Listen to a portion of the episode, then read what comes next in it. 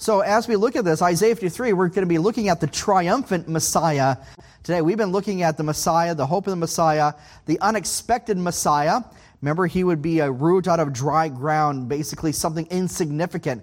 The, the people were not expecting that form of a Messiah, and still to this day are not. Uh, we also looked at the suffering Messiah. We looked at he was a man of sorrows, acquainted with gr- grief. He was despised and rejected. He was wounded for our transgressions, bruised for our iniquities. So we see the suffering servant as well, the suffering Messiah. And then now we are seeing here in the, ver- last three verses, verses 10 through 12, the triumphant Messiah. So again, just as a, a recap, this is one two main reasons that I'm proposing today uh, that we know the Hebrew Bible. When I refer to that again, I'm referring to the Old Testament, uh, but commonly referred to as the Hebrew Bible. One of the big reasons we call it the Hebrew Bible is because the, the vast majority of the Old Testament was written in Hebrew, with a couple chapters in Aramaic in the book of Daniel. Uh, but the, as we look at this as well, that uh, Isaiah was written in Hebrew, and so that's why we refer to the Hebrew Bible. The Jewish people refer to this as also the Hebrew Bible or their Bible. They refer to the New Testament as the Christian Bible. Okay? But I would argue that the New Testament is not just a Christian Bible, it's also a Jewish Bible as well. Why is that? Because the, the message itself is Jewish. It's the fulfillment of the Jewish prophecies, the Old Testament prophecies, and also reveals something very important as well that the disciples, they're Jewish, and our Savior himself was Jewish. And so, with the possible exception of Luke uh, as well, that, by the way, there's some argument that, that, uh, that uh, Luke himself was Jewish. How do we know that? He was a doctor. So there you go. Okay? All right? You'll hear that explained from some folks. But nonetheless, as we think about that, this is a Jewish concept. And I think a lot of times we read the Bible from Gentile eyes. We forget the foundations are, are Jewish, and there's, so, there's some value in looking at that. Remember a couple weeks ago, we did the Messiah and the Passover Seder. We did that downstairs, and really kind of seeing different elements and different symbols really highlight of why Jesus came to this, word, to this earth. Yes, to save us from our sins, give us the hope of, of heaven for sure, but also he did that to fulfill that which was spoken by the prophets. So, very important as we see this. So, in knowing the Hebrew Bible, there's two key things we want to point out. We've been sharing this for the past couple weeks. Number one is the messianic hope of the Old Testament enables believers to have confidence in the scriptures. So, when you read Isaiah 53 and then you read the life of Christ in the New Testament, it, that together should give us confidence that the Bible is true. It gives us confidence in the scriptures. The second element, the messianic hope, is foundational for identifying Jesus as the true Messiah. Okay, so this is foundational. So, who is the Messiah? How would you know if, if you were in Israel 2,000 years ago? How would you know Jesus was Messiah, or this person's a Messiah, or that person's a Messiah? You would have to look at one particular place, and that is the, the, the messianic hope of the Old Testament. I would argue today as well that the, me- the overall message of the Old Testament is a messianic hope.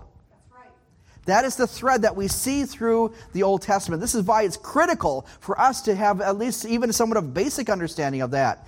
But again, today, in today's world, there's a lot of questions on who is the Messiah? Who is this promised one that's been, been called for? And so today we're going to be kind of looking at a few different options as well. In, uh, we're going to first find the true option, but we're going to see here in within history of who that is. But here's the message. The great message here of Isaiah 53.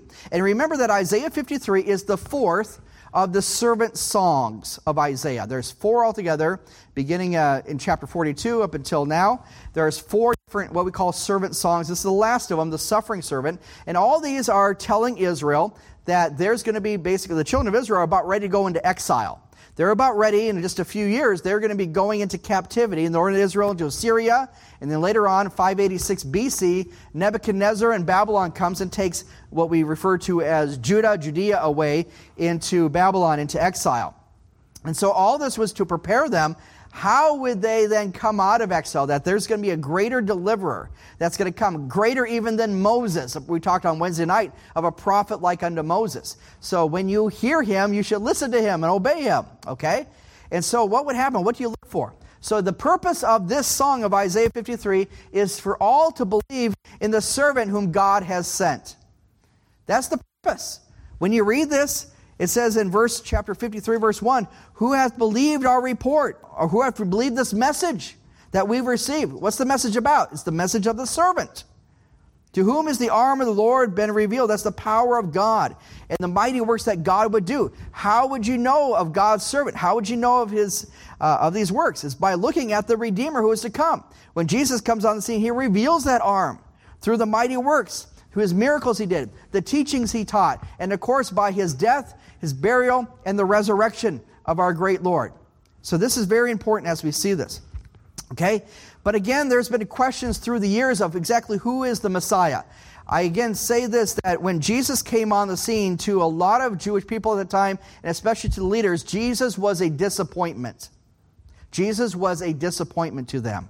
Why? They were looking for a redeemer, a deliverer from Rome, from Roman oppression, from the struggles that they had. They were looking for that type of redeemer, that type of Messiah.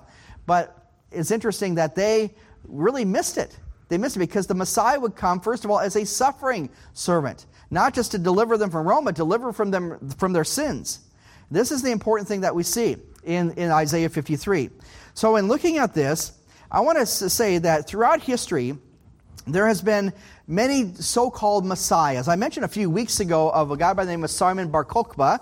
Now, again, that was about 100 years ish after Jesus was here on earth. And of course, uh, he actually led, actually, for a couple years, Israel did have an independence from Rome. There was coins minted, there was a government established. Uh, there was, in fact, it's interesting that he was, in a sense, a false Messiah. Uh, rabbi Akiva, who, believe it or not, he wasn't even Jewish, but he was a rabbi. It's interesting. Uh, that's another story for another time, okay? Um, but anyways, it's interesting that here he comes to the Messiah, and here is, in a sense, Akiba is, in a sense, a false prophet. Now, that's not popular in Jewish circles. He's very renowned. But it's interesting that he, they led Israel astray for that time. And who was caught in the mix of that? It was the true believers in Jesus during that time. Very interesting. But through the years, I have here, and this is in my library, this book here called 50 Jewish Messiahs. This is not this is from a Jewish source. It's not, not a Christian or anyone else. This is simply Jewish history. 50 Jewish messiahs from Bar Kokhba after Jesus to even today. And again, there's a lot more than just 50, but these are more the well known ones that are there. And uh, if you read it, it's, I mean, your head will spin. It's that type of story. But I want to share with you the most recent Messiah, if you will. There's some that are around here today, but probably the most famous um, Messiah, by the way, Jewish messiahs have come and gone through the years. Many have become heroes, some become martyrs. But a common belief in Judaism, here's the important thing. A common belief in Judaism is that there is a potential Messiah in every age. That's kind of how they view it. Uh, but in the 20th century, perhaps the best known Messiah was a man by the name of Menachem Schneerson. Menachem Mendel Schneerson. Okay? I actually have here in my pocket, we were going through paperwork the other day, and Manny showed me, hey, I got this little card here, and you can see the bigger version on the screen. Okay? But, anyways, this is, it says here Moshiach or Messiah. Okay? And then here you see a sign on the right Moshiach or Messiah is here. Just add goodness and kindness. Long live the Rebbe, the rabbi, king, Messiah forever. Okay? So, who is this guy? How many of have ever heard of this guy? Menachem Schneerson. A couple, okay.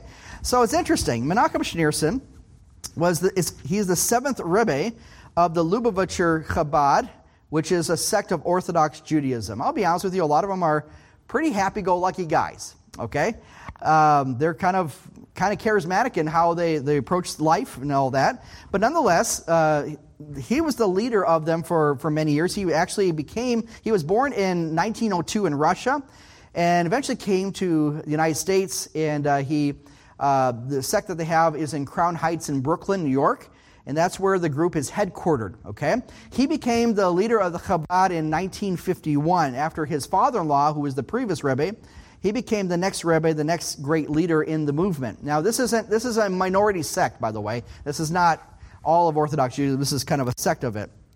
Okay. However, that he was well respected and well sought after for advice and for every area of life.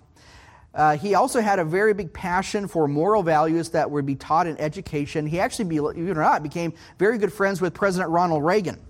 Um, in fact, he was recognized for, for many different uh, things, and in fact, there were some official proclamations that were done in honor of Rabbi Schneerson. Uh, that was done by Ronald Reagan. Very interesting, uh, interesting guy.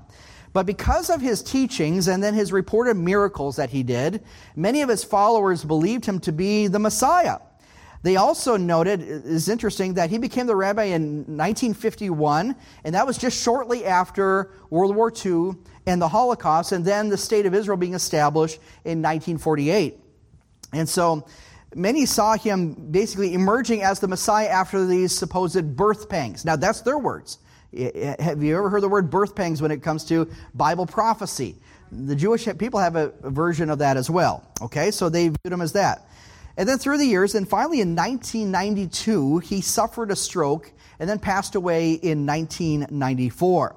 So some interpreted uh, the fact that Schneerson suffered a stroke is the fact that he was the one who was identified as the one who was acquainted with grief.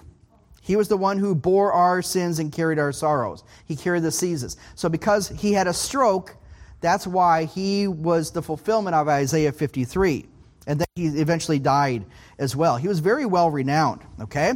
And so it's interesting this that when, when uh, the Rebbe died, when Schneerson passed away, that uh, his followers, many of his followers, waited outside of his grave there in Brooklyn for three days, waiting for him to rise again.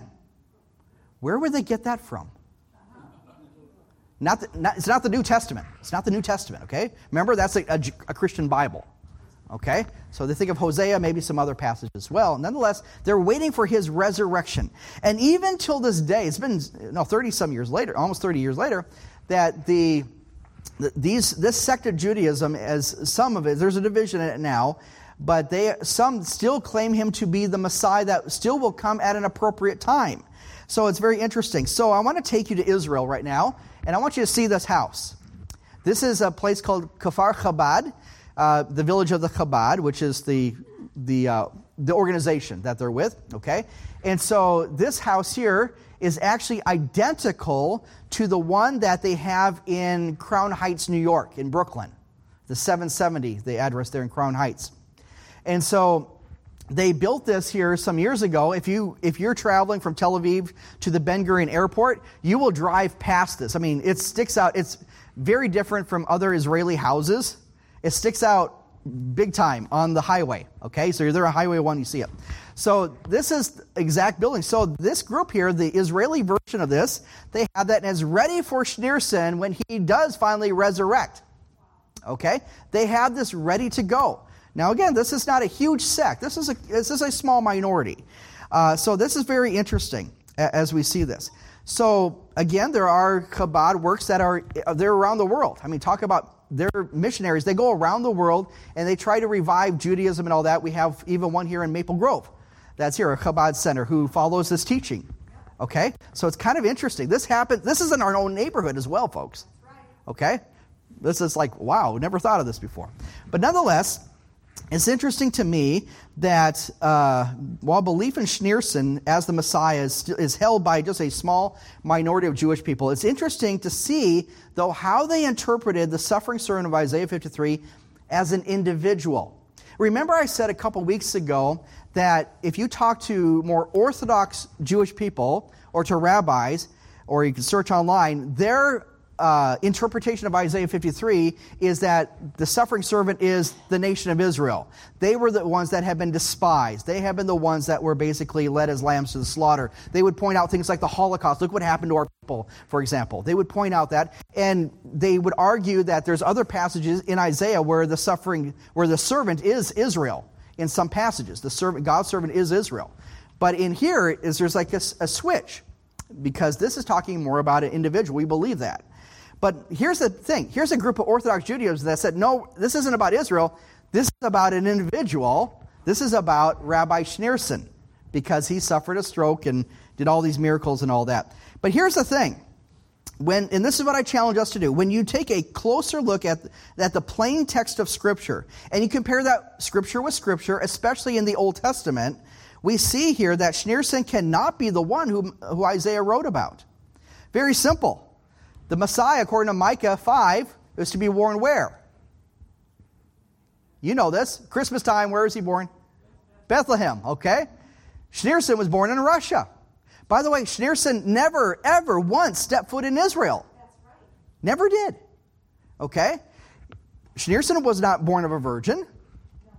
Okay? He was not this promised one. He did not leave uh, or lead people back, okay? And so the idea is that he would become as the triumphant, the king Messiah, okay? Again, he is referred to as Mashiach, Messiah, okay? Very important as we see that. So here's the point then today. What then are we supposed to make of Isaiah 53? It's not Schneerson. Who then should we look? And who do we point our Jewish friends? Who is the Messiah? Yeshua. But how do we know that? Okay? When you look only at the Old Testament, how do you know that? We're going to look at how to use the Old Testament the Old Testament. Okay? So that's what we're working on today. Okay? So there's only here's the point. There's only one true Messiah, folks. There's only one true Messiah. And today we're going to look at that he is the triumphant Messiah. He's a Messiah who triumphs.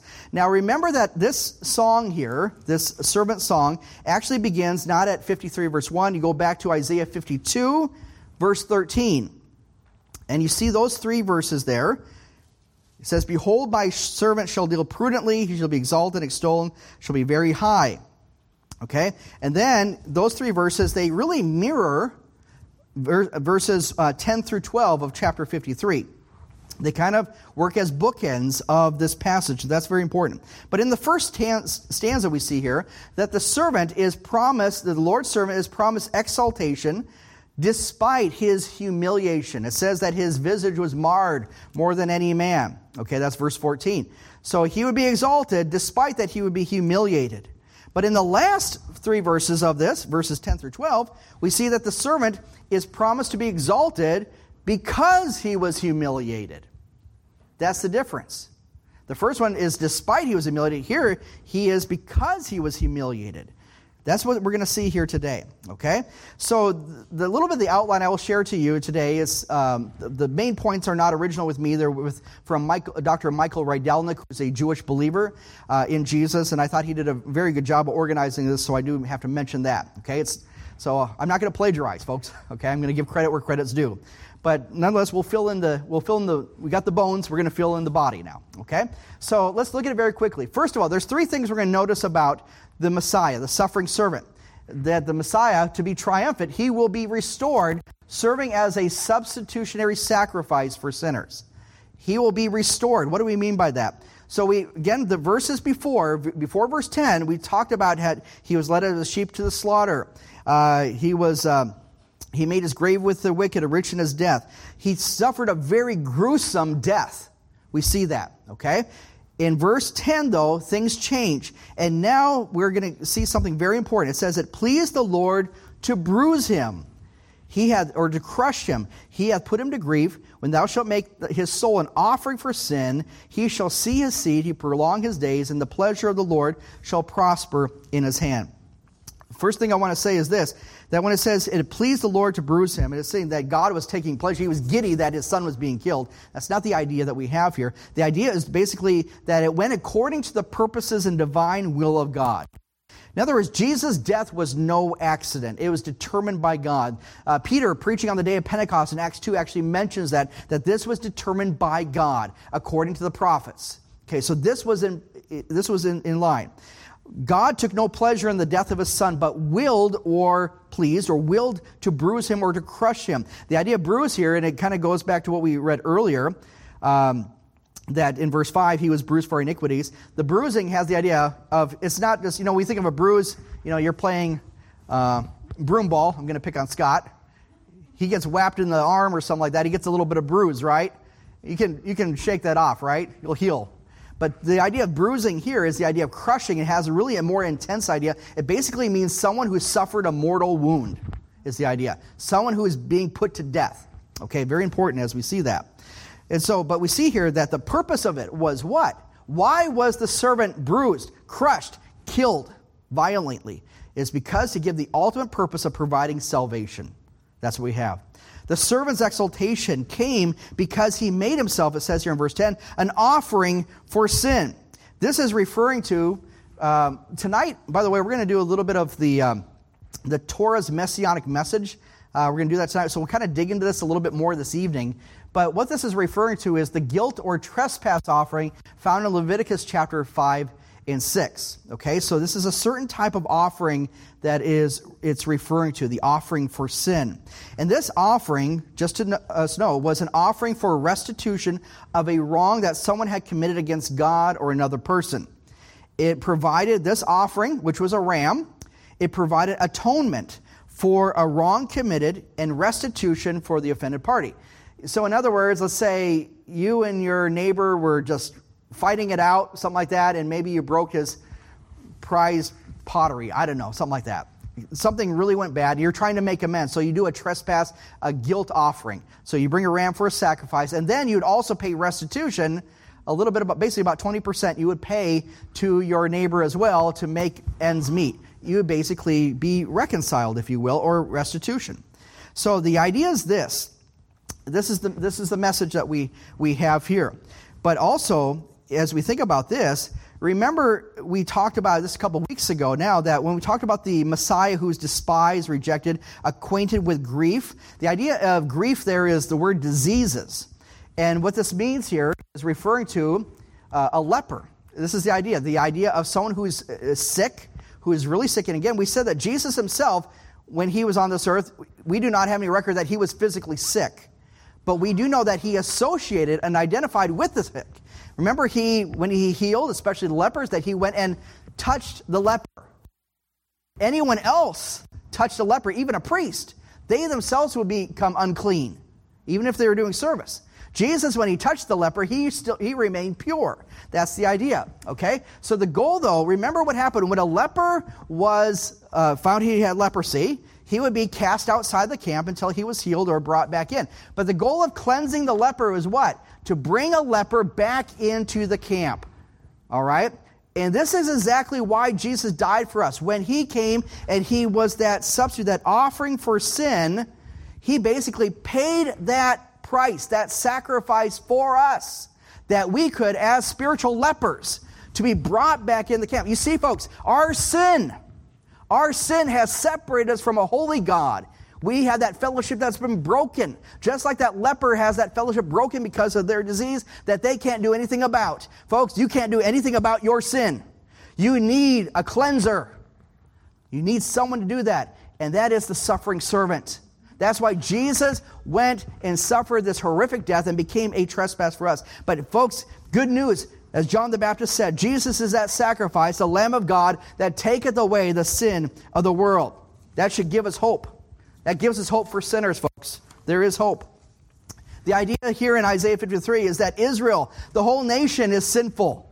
And they need to be brought back, and they need someone to lead them. And that's the idea. It was the idea of bringing them back in, back to out of exile, back to the camp and restore them to be his proper servants and priests. Remember back in Exodus, what happened?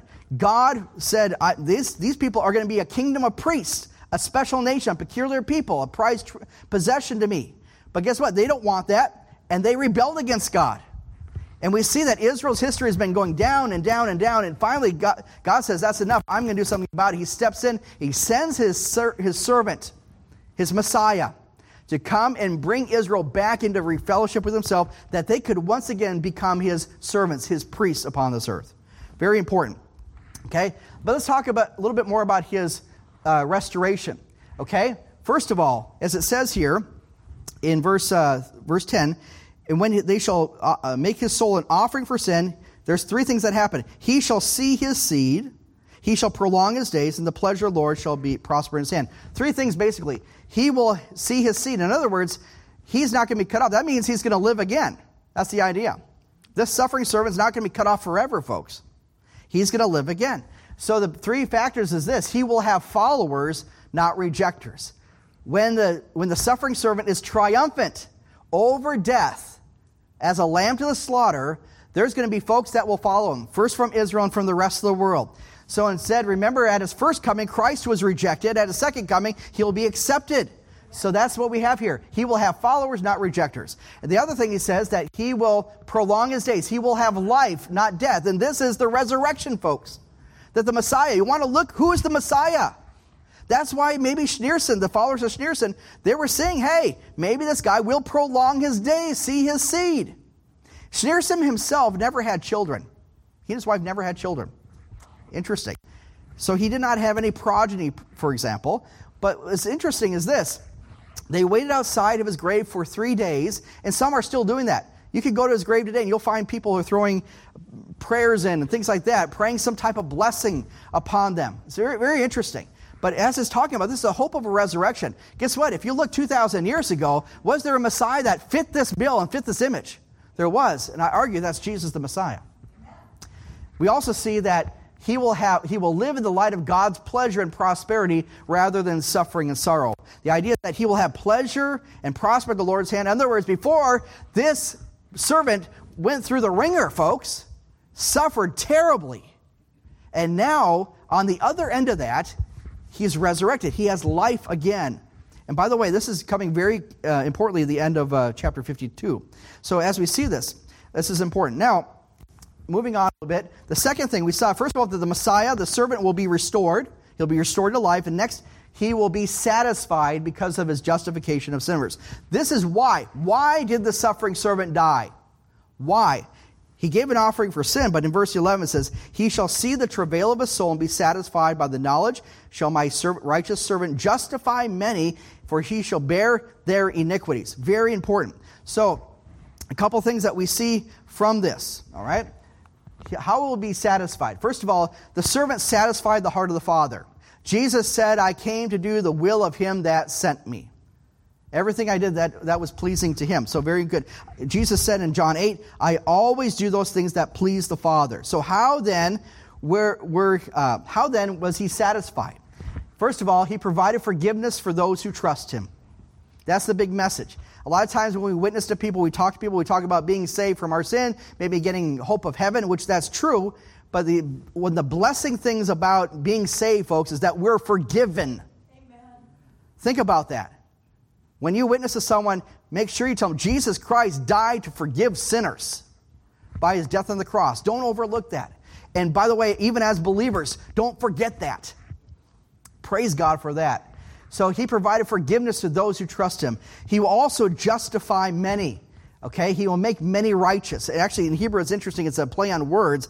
The righteous one will make others righteous, is the idea. Beautiful in that regard. And he will also bear their iniquities. Okay? There's something I want us to do right now. I want us to go to Romans chapter 3. Turn over to Romans chapter 3.